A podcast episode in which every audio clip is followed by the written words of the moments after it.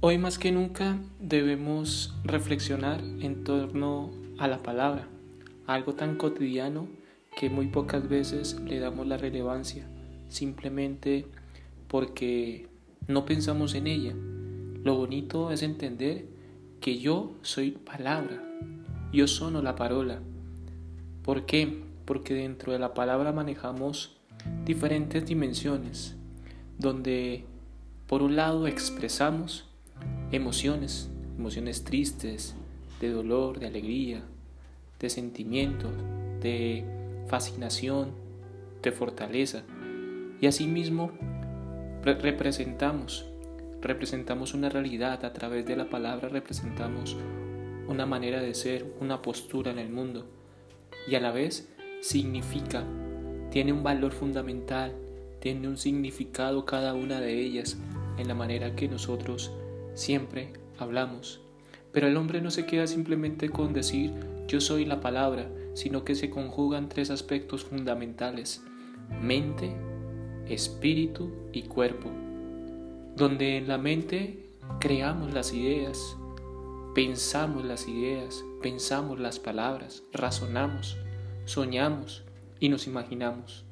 Es ahí donde surge cada una de ellas. Y asimismo, en el espíritu es donde se toma la fuerza, donde se medita, donde se tiene prudencia, donde es coherente, donde entendemos que tenemos vida y realmente necesitamos comprender la paz interior. Por ello, estas dos van de la mano. Es un juego muy bonito porque el espíritu siempre va a depender de la mente y la mente del espíritu. Las dos en más de segundos se conjugan y asimismo nos expresamos ese ser palabra, ese yo ser palabra a través de nuestro cuerpo, porque es allí a través de ese signo visible donde nosotros expresamos a través de nuestros sentidos las emociones, expresamos de manera oral, expresamos de manera corporal, expresamos de manera escrita. O sea que en últimas somos una acción donde esa palabra se convierte en el todo de postura en el mundo, de lo que hago en el mundo.